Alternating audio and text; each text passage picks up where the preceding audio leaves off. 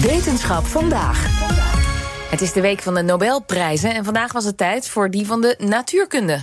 This year's prize is about electrons in flashes of light. The Royal Swedish Academy of Sciences has decided to award the 2023 Nobel Prize in Physics in equal shares to Pierre Agostini, Ferenc Krauss, and Anne Lier for experimental methods that generate attosecond pulses of light for the study of electron dynamics in matter. Drie winnaars dus van die Nobelprijs, ook een vrouw. En dat gebeurt niet vaak bij deze prijs.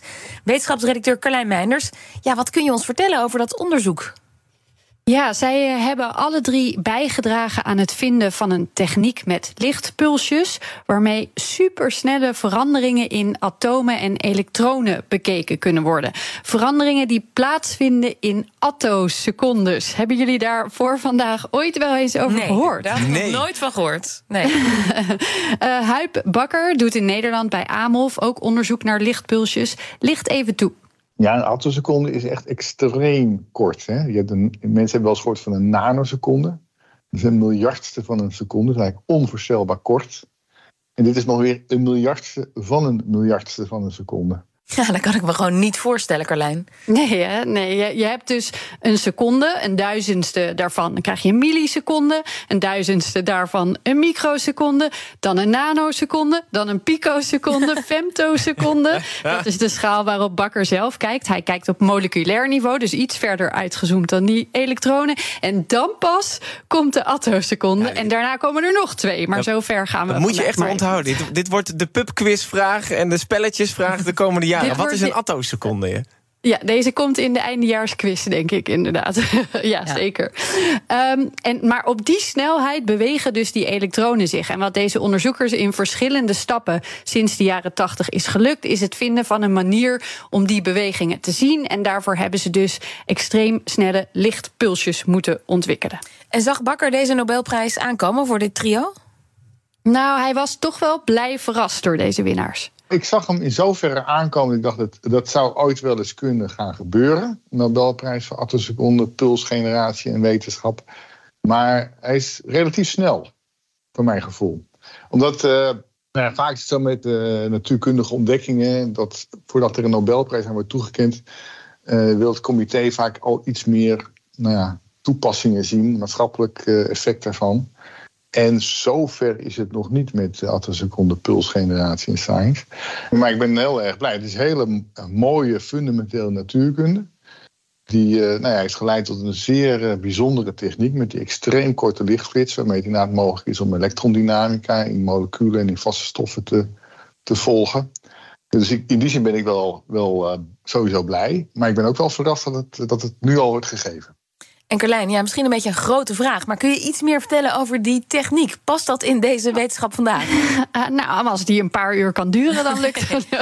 nee, het is inderdaad niet makkelijk, maar dit is hoe Bakker het samenvat. Zij hebben dus de techniek uh, bedacht en ook in praktijk gebracht om uh, die pulsjes te maken. En dat hebben ze gedaan op basis van hele sterke lasers die in het zichtbaar of in het nabij infrarood werken. Vaak bij een golflengte van 800 nanometer, dus dat is net ietsje langere golven licht dan rood licht, waardoor je het eigenlijk net niet kunt zien. En dat hebben ze heel hard gefocust in edelgassen. En dan gebeuren er uh, bijzondere processen. Dan worden de zogenaamde hogere harmonische van dat licht gegenereerd. Dan krijg je dus hele korte golflengte. En het bleek toen dat de tijdskarakteristiek van die, dat nieuwe gegenereerde licht is een attosecondepuls. Dus het werk zat hem vooral in het maken van die hele snelle lichtpulsjes. Ja, ja, en die kregen ze dus voor elkaar door een interactie van licht met zo'n wolkje atomen. Je, je pest die atomen in dat wolkje als het ware, je geeft ze een knal met een lichtstraal en het resultaat uh, dat zijn die attoseconde lichtpulsjes. En Carlijn, waarom willen ze dat gedrag van die elektronen op die snelheid kunnen bekijken? Ja, ten eerste om het beter te begrijpen en daarna ook om het misschien te kunnen beïnvloeden. Ja, we willen natuurlijk altijd beter snappen hè, hoe de wereld in elkaar zit. Waar komen we vandaan? En uh, waarom werken dingen zoals ze werken? Waarom uh, werken eiwitten in ons lichaam op een bepaalde manier, waardoor je in feite kunnen leven en bewegen? En dat heeft allemaal te maken met chemische reacties. En chemische reacties hebben weer te maken met elektronbewegingen. Het breken van chemische binding op de ene plek, het vormen van chemische binding op een andere plek. Dat zijn gewoon elektronen die zich bewegen.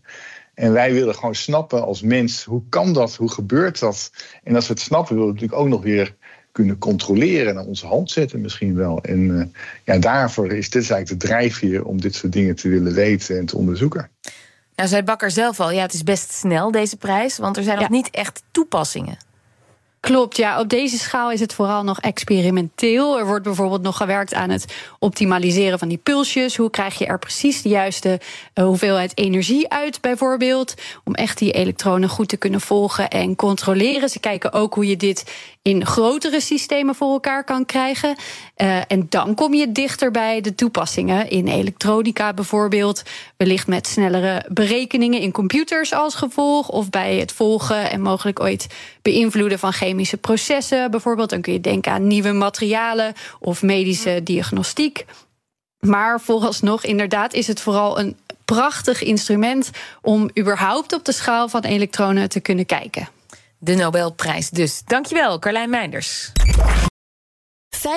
50.000 bedrijven moeten rapporteren over duurzaamheid. Een nachtmerrie zonder software. En de beste CSRD-software komt uit Nederland. Wij maken nu startklaar in drie maanden. Demo en offerte op www.mastersustainability.today.